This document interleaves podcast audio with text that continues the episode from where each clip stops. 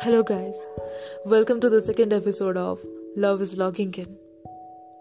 कीर्ति कीर्ति का बर्थ एक ऐसे परिवार में हुआ था जहाँ पे रूल्स रेगुलेशन नाम शहरत इन सब चीज़ों को बहुत ज़्यादा वैल्यू दिया जाता था कीर्ति के पापा विक्रम दीक्षित एक आर्मी ऑफिसर थे जहाँ पे उसे रूल्स रेगुलेशंस को बहुत वैल्यू देने को बोला जाता था कीर्ति इन सारी चीज़ों से तंग आ चुकी थी।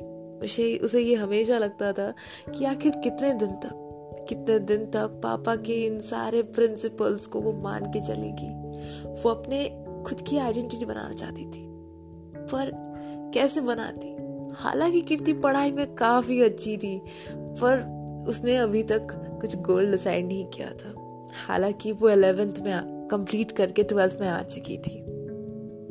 साइंस स्ट्रीम तो ले लिया था, पर पता नहीं था आगे जाके उसे करना क्या था। हालाँकि कीर्ति पढ़ाई में काफ़ी अच्छी थी, पर इन सब कंफ्यूजन के चलते उसने कुछ डिसाइड ही नहीं किया था कि आगे उसे करना क्या है। इन सब के चलते उनके पापा ने उसे बोला कि, बेटा कीर्ति, तुम पढ़ाई में इतनी अच्छी हो तो तुम मेडिकल का प्रिपरेशन क्यों नहीं करती? पापा का दिल रखने के लिए कीर्ति ने हाँ बोल दिया। बोला कि हाँ पापा, मैं अच्छे से अब से पढ़ाई करूँगी और ज़रूर मेडिकल क्रैक करूँगी।